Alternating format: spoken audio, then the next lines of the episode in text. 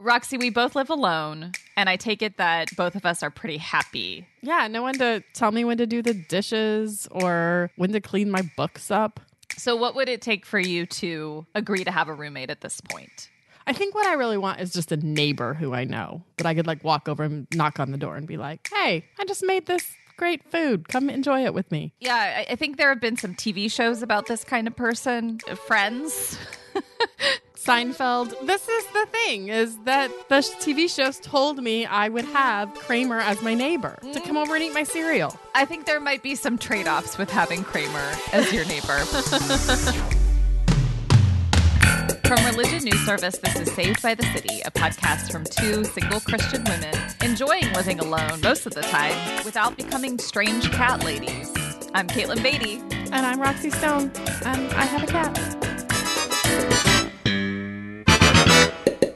Many people have commented on how lonely a place New York City can be. Mark Twain, in fact, has commented on it. I see we're back to the Mark Twain quotes. He's been missing all season.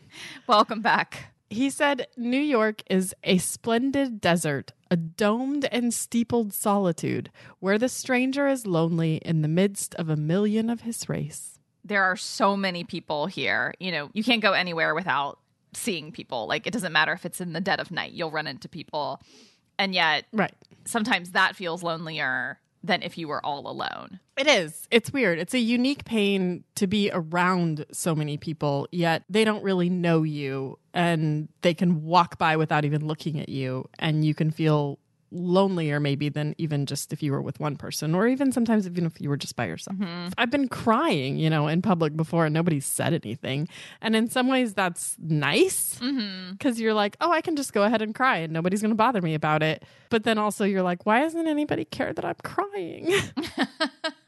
I'm sure if you got on the train at like a busy time and you were really loud about it, you'd you'd get a couple looks. Yeah, I've definitely cried in public in New York. I feel like that's kind of a quintessential. oh, yeah. We've talked about that. It's hard to know who your people are, I think, in a mm-hmm. place as big as this. Where I lived before in the Chicago suburbs, like of course I there were times when I experienced loneliness, but if something really came up, I knew who to turn to. In a place like New York, it feels like to see your friends, you really have to plan ahead. Yeah. And then in the in between times, you can feel really isolated. Yeah. And I think there's so much to do in New York. And it feels like you should be out doing something. And it's like if you don't have plans with some of your friends out at a Broadway show or seeing a movie or going to a museum or whatever, then maybe nobody likes you or nobody cares about you or you're you're just the lonely person in your apartment by yourself, you know? Yeah. Well, friends, this is depressing. so, what's been a New York experience that has really captured this kind of loneliness for you? You know, beyond the pandemic loneliness, what has really distilled that aloneness for you? Yeah, I could definitely tell a lot of pandemic stories, but I will go back to before the pandemic. I fell on some stairs. I think this was on Halloween, maybe. This is why I don't like Halloween. it's, a cursed day. And I broke my tailbone. Which, Oh. if anybody listening has broken their tailbone, they will understand the unique and excruciating pain of that. Oh. Your tailbone is connected to like everything in your body somehow. like you blink and your tailbone hurts, it feels like. But it takes a long time to heal. And the first like two weeks of that, it's hard to get out of bed. Like literally just like rolling over in bed is excruciating. And so I was just home mm-hmm. and there's nothing they can do for it, right? Like There's no like cast. yeah, they can x ray and tell you it's broken, but they can't do anything about it. It's just a thing that heals on its own. So I just had to be at home because I couldn't go into the office. I couldn't sit in a chair for two weeks. And mm-hmm. then I had to sit on a donut after that for a while. Mm-hmm. So it's also kind of a humiliating injury. But I was in so much pain, like I couldn't really get up and cook for myself and do things for myself. And I think that was one of the most poignant times of feeling really alone in New York because I really needed people and Mm-hmm. I didn't have anybody close enough or around enough. It was one time where I was like, I just want a roommate who could like bring me some water Mm-hmm. and like run to the store and get the toilet paper that I'm out of. You know, like things like that that were just really simple that I wasn't going to like call a friend to come get on a subway and come up from Chelsea or Brooklyn and go get me some soup. But I really did need somebody and wanted somebody. And I just, and I think this is what a lot of New Yorkers end up doing. I just ended up paying. Like I would just like order stuff to be delivered. And so actually being single and alone is also kind of expensive sometimes. Um, because I mean, know, aside like, from paying rent on your own. you pay rent on your own. You pay like a task rabbit to come build a piece of furniture for you because it takes two people or things like that. Or when you're sick to deliver things. and maybe especially as women if there's like physical strength involved which i do not really have any then you feel like you kind of understand the trope of like we just need a man around here some Yeah. for some reason that person talks like that i don't even know what accent that was um but like you know somebody with like physical strength who can just be there to help Yeah. because there are certain things that I can't do on my own. Like I had to get a new mattress several months ago, and I live on the fourth floor of a four story walk up, and there was just no way that I could carry hmm a mattress up on my own. And I had to get rid of my old one. So I like paid someone, I paid a TaskRabbit, Yeah. a dude, to come over and just take my old mattress to the curb. Yeah. And I was like, I guess this is what it means to be a single independent woman is like I'm just shelling out money for handyman. I know. It's a little ridiculous. There's times of feeling helpless, and that's frustrating.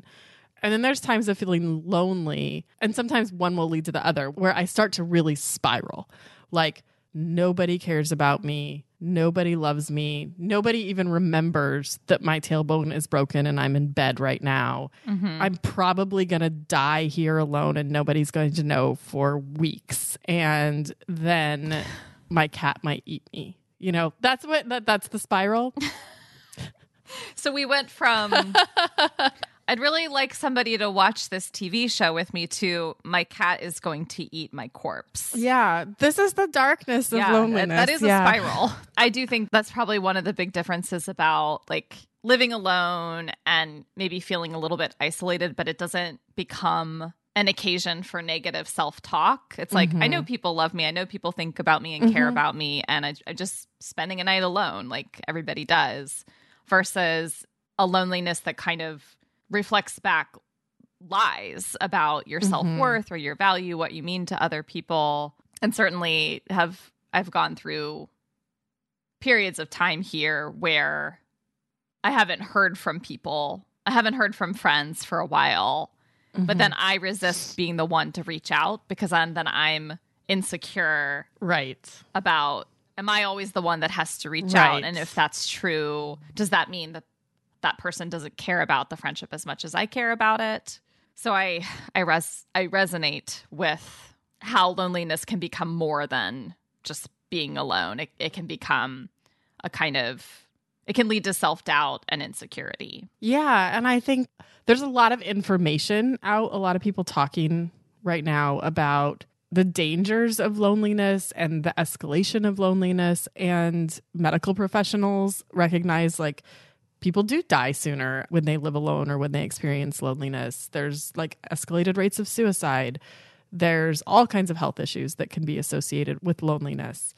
So I don't think it's something that we just can shrug off or just say, oh, there's something wrong with it's just me and I'm just feeling lonely. Um, I just need to buck it up and be stronger or quit worrying about whether people like me. Like, I think there's real consequences to mm-hmm. both being alone and then feeling lonely, especially over time. Right. It's not just an individual problem, it's a systemic problem that has significant costs on a societal level. Yeah. So I think it's especially when we're talking to Christians and when we're talking to church leaders, I think this is something people have to in those positions need to be thinking about as they think about, oh, there are probably more and more people in my congregation who are lonely. Mm-hmm. I will say, on a positive note, I have found going to church in New York City to be a less lonely experience than being part of churches in the past that were very family oriented Mhm, because in New York and other major cities, it's definitely more common for people to be single for longer stretches of time, to attend church by themselves, to live alone. There's a way in which it doesn't feel as odd. Yeah. Speaking of church in New York City, we thought it would be fun to bring on our favorite priest from New York. Hot priest! Who we've had on the podcast before. You loyal listeners will remember. Welcome back, Ben. Good to be back. Here we go.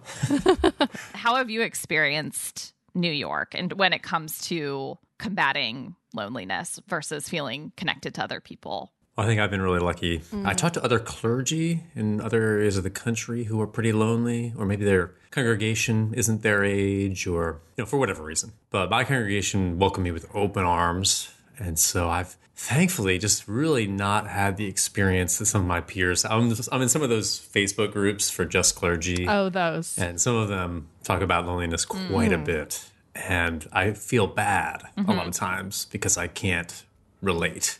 I don't feel that bad. But but yeah, no, a lot of people who actually take the time to make a meeting with me tend to be pretty lonely. Oh, really? That's a common thing that you hear when people come to you and want sort of a pastor to talk to. They are coming to you out of a place of loneliness or seeking pastoral guidance on that. I t- it actually tends to be people who don't actually oh. come or who rarely come. Folks who wake up to panic attacks at three o'clock in the morning and they're mm. kind of wondering about their life. They're wondering, you know, I, I make a lot of money and my career is kind of sort of the way I want it or not. So that's a pretty recurring mm-hmm. theme for sure.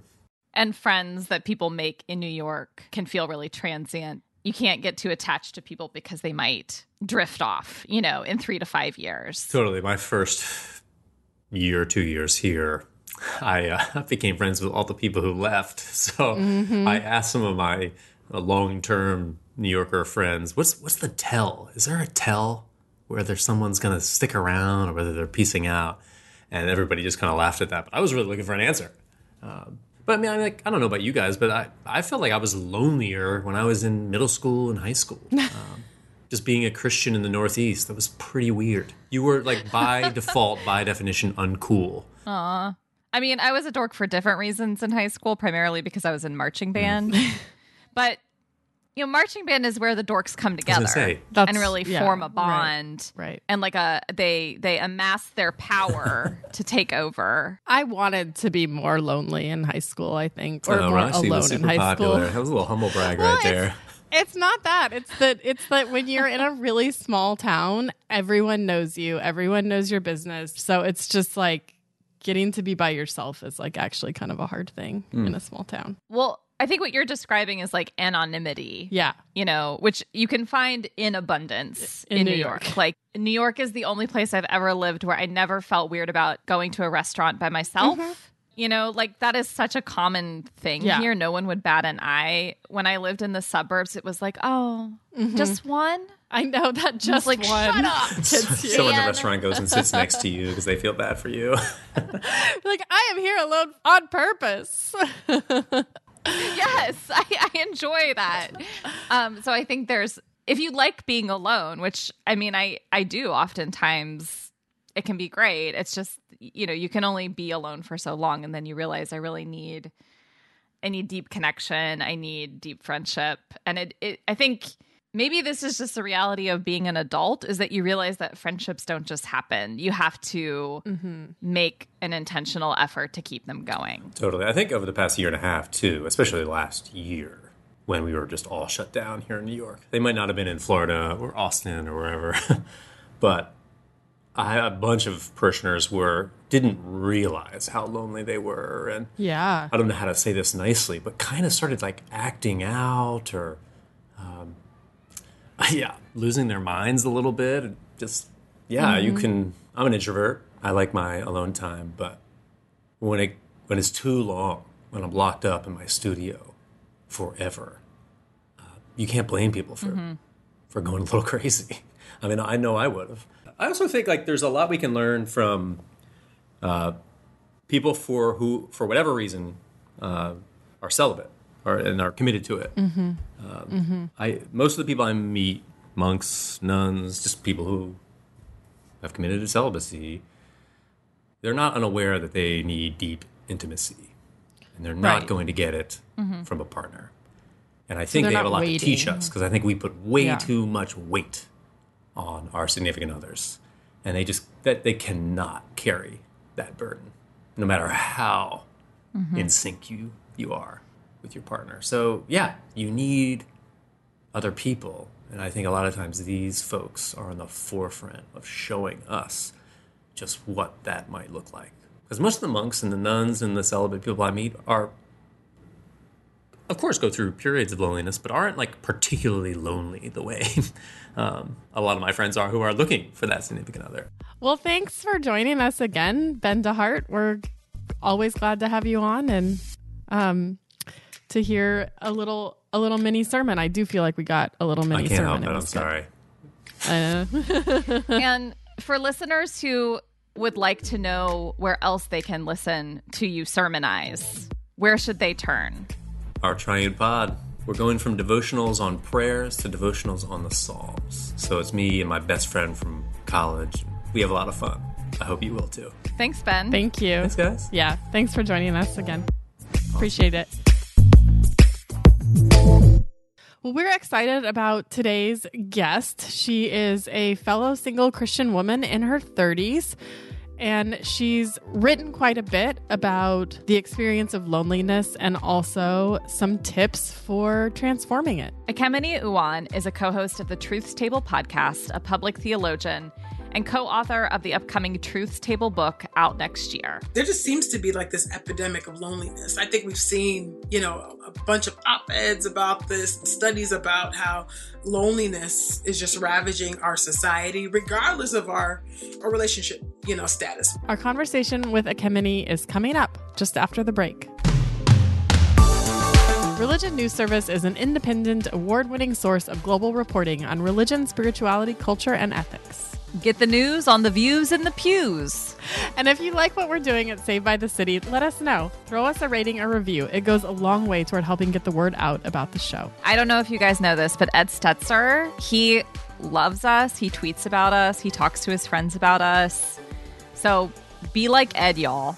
Be like Ed. You can also email us at sbtcpodcast at religionnews.com.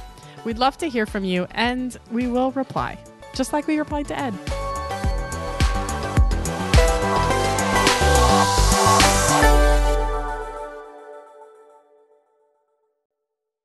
Well, thanks so much for being with us today, Ekemini. It's good to see you. Yes, it's great to have you on.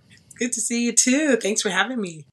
So, we didn't have you here to talk about singleness, but we probably will get into that. And I, I believe that all three of us are single Christian women living in cities, uh, professionally oriented, and in our late 30s, I want to say. Yeah. yeah. so, because we've thought a lot about singleness, and we probably have absorbed a lot of attitudes about what singleness means in the church. Do you think it's the case that single people are more lonely than married people? Why or why not? There just seems to be like this epidemic of loneliness. I think we've seen, you know, a bunch of op eds about this and studies about how mm-hmm. loneliness is just ravaging our society, regardless of our marital status or relationship, you know, status. Of course, if you're going to make comparisons between uh, married people and single people, I think we have to go on a case by case basis. You know, I know that there's plenty of married people that I know who feel deeply alone. Uh, but then I think I, mm-hmm. I, think also for single people, particularly those who have had to uh, go through or, and who are still currently navigating the complexities of being in a pandemic and not having a manual on how to do that um, mm-hmm. as no a single. Uh, I, I, think there's a, a, deep and profound loneliness that a lot of singles have felt liberty mm-hmm. to express. You know, they don't have uh, somebody to quarantine with, right? When we were quarantining, or just feeling deep isolation. Deep isolation, mm-hmm. especially before the vaccines rolled out, right? So you you really were a little scared or, or more scared of gathering and congregating with other uh, other people you know just for the sake of having some sort of uh, social life and just some some fellowship with other people and so mm-hmm. i do think that it's been exacerbated by lots of external forces obviously the pandemic um, but i'd also say social media I don't think that's helping us, right? Yeah. I think it's exacerbating just our own um, proclivity toward comparison.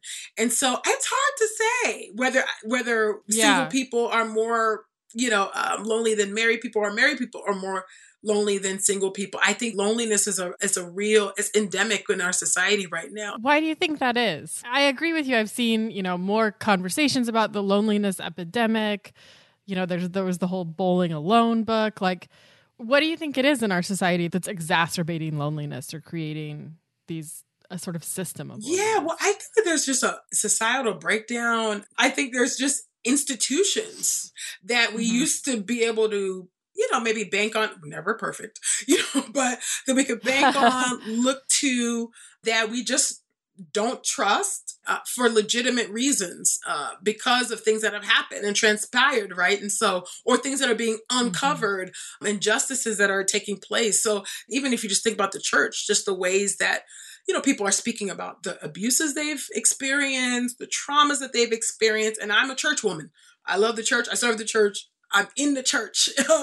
so I speak from this place, from a place of love, you know, but I think that in some ways that built-in network of fellowship mm-hmm. i think is not as readily available for for people in the ways that it had been maybe many years ago. The ways that the economy is shaped now, where uh, a lot of jobs, in order to get a job, you kind of just have to open up your search range. So you have to be willing to move out of uh, maybe your hometown, right? right? Or your home state, right. moving away from family and moving into maybe a city in order to secure employment. And so you're away from your family, you're away from your kinship network that you had. And mm-hmm. so that also contributes to loneliness. And then if you're older, if you're in your 30s, it's harder to make friends. yes, it is. so there's a lot of things that I think are contributing to the loneliness that we feel, right? And then I think social yeah. media, in some ways, so we're connected, but we're disconnected. And so it has us in silos where we're just mm-hmm. scrolling, scrolling every day. So you only see the glossy part of our lives. You don't see, you know, maybe the struggles and the tossing and turnings. And that's that's our own prerogative on what we want to share or divulge on social media. But I do think that in some ways it's hampered our ability to really make um, strong social connections. Well, I, I definitely resonate with the sense that social media, on one hand, seems to connect you with you know similar minded people you can get right. on it every time you can have this like chatty interaction and that it almost is a simulated kind of intimacy or connection. Yeah. But of course, no one on Twitter is checking in with me if I'm sick and I, I need someone to come mm-hmm. bring me medicine or right. soup or you know they don't they don't know and see my day to day life and actually not many people do. I think I love living in a mm-hmm. city, but I definitely feel far away from family and close yes. friendship, and it just takes so much more effort to connect with people. Going back to the pandemic for you, we're still in it. Not totally yeah. out of it, but yeah. kind of in the worst or most intense months. What was your experience as a single person and how did you deal with those profound feelings of disconnection? What were some like practical ways to to deal with those feelings? It was just really shocking. Yeah, it was just a really odd experience. And so I'm I'm really grateful. I actually right before the pandemic hit, I actually moved in with a family member. And I'm glad that I did because I would have, yeah, it would have been really difficult for me to have to navigate the pandemic by myself as someone who's been living on their own. And it was kind of like, oh my goodness, like, so what does this mean for like, as a single person, my career, you know, what I'm doing? Yeah. Like, oh, like, what will this look like now? Uh, like in this pandemic and maybe post pandemic, what does my love life look like which was, you know, not quite on an upward trajectory anyway. And you're like, wow, so this is this is not going to help, I don't think, but God can do anything. Yeah. And so so you're just thinking about all these different factors and how will I, you know, make ends meet? So it was it, so it was just a flood of like, I guess you could say anxiety riddled um thoughts of like, how am I going to make it? You know, and of course, God did provide and has pivoted, and you know, and uh, um, I, I, would say shifted my career in some some ways that I think are good and positive. One thing that helped me during the uh, pandemic was joining a prayer line, and so we prayed at seven, mm. yes, seven a.m. Central Time, Monday mm. through Friday, from like seven until seven forty-five ish or so. That mm. was really grounding really helped me. Every single really day of the That's week. Cool. Monday through yeah, Monday through Friday. Wow. So I found myself doing those spiritual disciplines, you know, that that's also helped to continue to anchor me, mm-hmm. keeping up my exercise uh routine. That is something that's yeah. always been constant. I just felt like because everything was so out of control, I had to try to get bearings on like what can I control and being with family. Uh, that you know, I'm not gonna act like that's not a big deal. That really helped me. Mm-hmm. mm-hmm. Definitely. You know, I think a lot of us learned how to be how to be more comfortable in solitude and maybe even some healthy ways of doing like maybe some ways we needed to disconnect. Yes. What do you think is the difference between loneliness and solitude? Like the difference between a good kind of aloneness and the damaging hard kind? I think the difference is kind of agency when I hear solitude, mm. I think about agency. It's like I'm choosing to, I'm choosing to steal away for this moment, or I'm I'm choosing mm-hmm. to say no to this opportunity because of my own, you know, um, either it doesn't align with what I want to do, or I need to be able to have some time, you know, to nourish myself, to build in some emotional capacity, bandwidth, you know, to do maybe um, to mm-hmm. tend to mm-hmm. myself before I can say, Yes. Whereas I think loneliness, I want to say a, there's like external factors, you know, that contribute to that loneliness.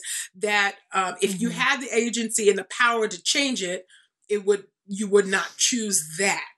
It doesn't feel good. And if I if there was some way I could change this, I would want to. And this is the way I would like to shape my life. There were ways I think before the pandemic that I felt overstretched and like so much was going on, you know, and then I think it was the pandemic had some correctives in that mm-hmm. way and then it went too far and then it was like okay i'm just alone all the time and that's not healthy yeah when you talked about that in the, the agency versus just having that choice made mm-hmm. for you i think my my follow-up question to that was well when you do feel lonely can you transform that into the good kind of solitude mm. how do you approach that i think you have to try to locate yourself in that feeling of loneliness to be like, what, asking yourself, what do I need in this moment? Is it that mm-hmm. I need mm-hmm. to be around, you know, um, some other human beings, you know, to reach, you know, to recharge mm-hmm. uh, uh, my energy, to feel um, connected? What would help?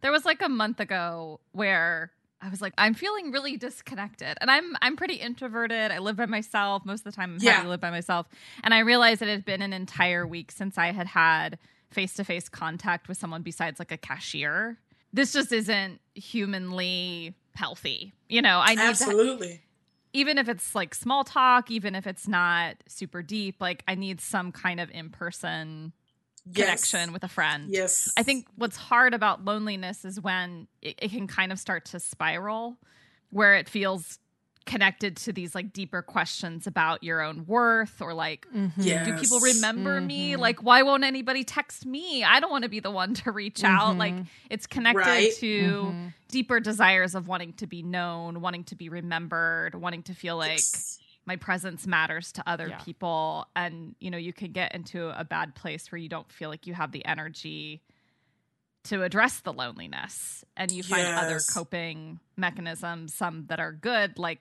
exercise is great, prayer is great. Others mm-hmm. of us found other forms of coping during the pandemic yeah. that weren't so great. And then you learn actually, you know, drinking a couple glasses of wine doesn't actually address the loneliness, it just numbs you to the feeling. Right. Yes, right. yes, yes. Yeah. Just hypothetically, yeah, right. you know, not that I did that, but like I heard others do that. No, that's a good point, though. You're right. There are some habits yep. that people have taken on that maybe aren't so great for us, right? Physically and things like that. Loneliness does begin to lie to us, right? Um, mm. About our worthiness. It can really begin to eat away at us, right? And so we can try to turn down the volume of that mm. accusatory mm-hmm. voice with alcohol, with weed, you know, with sex, with social media, social media with binging, binging. With, yeah, I with, mean, there's drugs, with Hinge. pick your vice. But I do think the loneliness thing is the communal aspect. We just don't have those communal mm-hmm. ties the way that we've had many years mm-hmm, ago. Mm-hmm. Our community mm-hmm. can help keep us in check. I think if we have a good community. Yeah. So on that that note about community, you'd mentioned like the role of institutions, including the church, right? That 20, 30 years ago, more Americans were kind of committed to these larger institutions, larger bodies. I think we we are all here committed to the church, going to church. We are connected to a church community. I think Roxy and I have both had mixed experiences in the church as single people. Mm-hmm especially if you're mm-hmm. in a church that is a little more family oriented or a lot right. of your age peers are just in a different season of life. So what has your experience in the church been like Ekemini and what do you need churches to know about you as a single person regarding the the potential for loneliness? Yeah. Mm-hmm. Um goodness. So what's interesting is that now that we're in the pandemic, my church we still have not come together in person yet. You know, that's tough.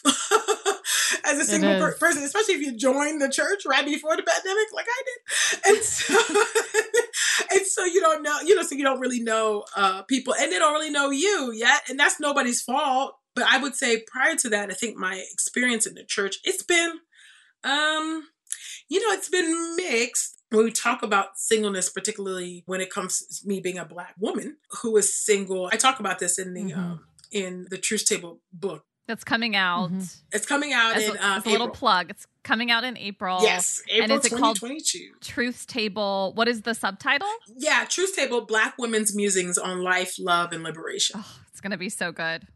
Uh, yes, God willing. Uh, you know, and so um, so I have uh, a chapter in there called uh, "Hidden in Plain Sight: A Single Black Woman's Manifesto," and uh, mm. it's the longest chapter. I have a lot to say. Um, we got a lot to say. when it comes to at least me, singleness as a black woman, I know full well that there are systemic factors that have gone into why mm-hmm. I am a single black woman. Uh, why I'm not the only I'm the only one, right? Mm-hmm mass incarceration is a big one right and then and you just mm-hmm. think about just the marriageability pool for black women it's just not good and then yeah. you think about just the fact that um, black women tend to be the least desired even when we are in the marriageability pool and so there's a lot of different factors that are outside of my control with regard mm-hmm. to um, singleness and so i think we take it for granted as something that's just naturally going to happen mm-hmm. that has mm-hmm. not been the case there have been some church contexts where I don't think they've really reckoned with the systemic uh, impacts of these dynamics that have gone on um, that have been designed mm-hmm. really to attack and destroy uh, the black family in this country. But I think because there are so many single black women in, say, um, the black church context, there's not been so much of a shame or stigma attached mm-hmm, to being mm-hmm. single. I'm not saying that's the case of, across the board for all black churches. I'm not saying that at all. I've seen where me being a single woman who has been a single for a long while, right? And who is also public, I've seen where um, sometimes the pastor is deeply insecure about that for whatever reason. And so I've seen where the pastor is in some sort of weird, weird pseudo competition where they uh, ward themselves off from you for fear of I don't yeah, yeah okay maybe you, this uh, yeah I know that one. okay whatever this perception is or this fear of being you know alone with a single woman it's just it, it's it's, mm-hmm. it's rooted in mm-hmm. a lot of sexism and a lot of misogyny truthfully mm-hmm. and I think we have to call that what it is and then I've had you know contexts where my calling and what I do is embraced fully uh, and mm-hmm. cultivated mm-hmm. and nourished and nurtured. Obviously, that's the ideal scenario.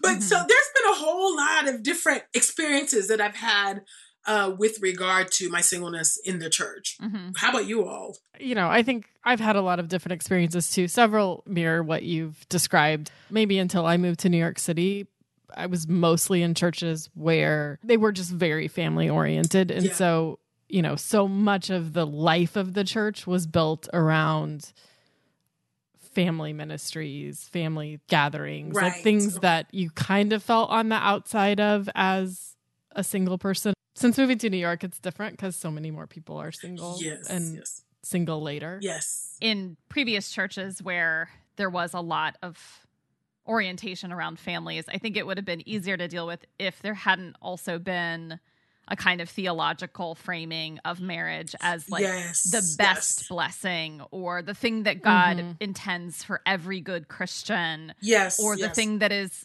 coming to you if you just learn contentment now in this season. Even though nobody said this explicitly, it felt like I was like a lesser Christian or something because Yes, I wasn't married with Mhm. kids. Yes. I mean, I think it's important for, you know, whoever is listening, particularly church leaders, you know, um, pastors, if they're listening, to know that single people in your congregations, that we are people to be loved, you know, not people to be fixed.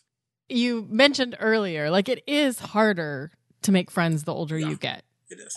So, any tips or tricks on how to make How do we make friends, as you get older? How do we tell tell us how we can make friends? I think we do have to be a little um we have to be willing to be vulnerable to put ourselves out there. The primary way that I made my friends have I have always made my friends post college was through my church. And so I think you you have to be able to step out uh, and be be willing to open yourself up to the possibility of rejection. I hate rejection. It's Mhm. something that's deeply intimate. Sometimes on the other side of that courage and that vulnerability is a beautiful budding friendship that awaits, you know. But I know it can be scary. But why is it that Yeah. we're willing to take those leaps when it comes to like romantic relationships, but we're not always willing to take those leaps when it comes to you know platonic friendships Mhm. that's actually what's going to last i talk about how friendship as Yeah. is eschatological we will have friends in glory like marriage is not going to last. You know between husband and wife that's not going to last. We're not going to be married you know to one another in glory. But we will have friends. You know jesus is our Mhm. friend. And so i think we don't put enough respect on friendship. So i say put yourself out there um, show yourself kind and friendly uh, if somebody you know is trying to maybe perhaps Mhm. build a friendship be receptive to that Mhm. or you yourself put yourself out there if you see somebody that's like oh, you know they're really a cool person i should get to know them you know Mhm. at a deeper deeper level than just maybe exchanging dms or whatever and really just begin to get to know that person so Mhm. you gotta put yourself out there Gotta put yourself- we That's can't good. get around That's it no, yeah, yeah. Any any kind of Can't. intimacy and connection requires risk, is what I hear you saying. yes yes yeah. you know and, and you never know how that risk will that pay off Yes. you know Yes. and it will be rewarded i should say Mhm. Well, thank you for being vulnerable with us, Ekemini. yes. Um, and for these like tips and reminders yeah that You're welcome. friendship is the thing we're headed toward and is you know if we're lucky in this life we'll get friends that last a lifetime so um, for those listeners who want to learn more about Ekemini, where can they find you Well, thank you all so much for having me um, on the show. Yeah, Yeah. Your, your listeners can follow me on Twitter at Sister underscore Theology and on Instagram at Sister Theology. Um, and then you can also listen, you know, to uh, our, the podcast I co-host uh, called Truth's Table, and you can follow our podcast on Instagram at Truth's Table and Twitter is the same handle as well. And then the book that I mentioned, Truth's Table, Black Women's Mhm. Musings on Life, Love, and Liberation, will be out in April in time for Resurrection Sunday. And so, so you can pre-order. Perfect. You can pre-order that book now um, on bookshop.org uh, and really wherever books are sold. So yeah, thank you all for having me. Thank you, Roxy. Thank you, Katelyn. Thank you. thank you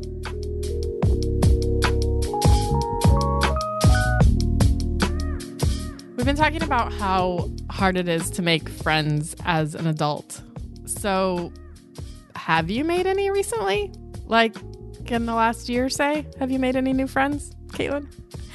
well i think we've become better friends Yes. that that's not really making a new friend like i can't check that off the list but No. recently I noticed another like single Christian woman in New York that I knew through a mutual friend uh, on Instagram. She was like liking some of my posts, and I thought she was like fun and charming. And so I messaged her and was like, "Hey, would you ever want to go get a drink?" It it really did feel like asking someone out. Like it was You the slid same into kind of DMs. nervousness. I slid into her DMs, I was like, I, I like her vibe, you know, Yeah. and I feel like we'd have stuff to talk about. And so she happened to be in Brooklyn uh, several weeks ago, and yeah, we just met up and had a couple drinks and had a really good conversation about living here and church and where where we grew up and family and it feels like I don't it does really feel like I don't know where it's going to go, you know, but like it was a it was a good exercise in realizing that people are open to making new friends and it's mm-hmm. worth the risk. And a lot of people are probably more eager than you give them credit for. Like, don't assume that everybody just has their group and is too busy. Mm-hmm. Like, err on the side of assuming that everybody wants a new friend, everybody wants a, another friend. Have you made any friends? Yeah. Uh, I made a friend. Um, I started a book group um, at through my church, but it was during the pandemic, so it was all virtual. And um, one of the people that joined, uh, we've become friends. Unfortunately, she lives in Los Angeles, which is a little bit of a bummer. Hey, Alex. Um, but yeah, we became friends, and she's actually been in New York maybe three times since the pandemic, so we've hung out. But I also she introduced me to a friend of hers who lives in New York, who lives literally across the street from me. So Wow. I can, That's amazing. Yeah, so we've hung out a few times, and Mm-hmm. um, that's been fun, and it's exciting to to maybe have that like potential of uh, to bring it full circle. A Kramer across the street, and I'm sorry, Faith, that I called you Kramer. You know, I really hope that you never break your tailbone again because it sounds terrible. But if you do, this person could be the like, go get me some soup person. Yes. Soup delivery. Saints by the City is a religion news service production. The producer is Jay Woodward, and the consulting editor is Paul O'Donnell. We get production assistance from Elizabeth Joy Wyndham. Chaz Rousseau put together our look, and Martin Fowler wrote our theme music. We are Roxy Stone, And Katelyn Beaty. and I have a cat and a dog. That wasn't a dig. As I'm laughing maniacally, it's so convincing.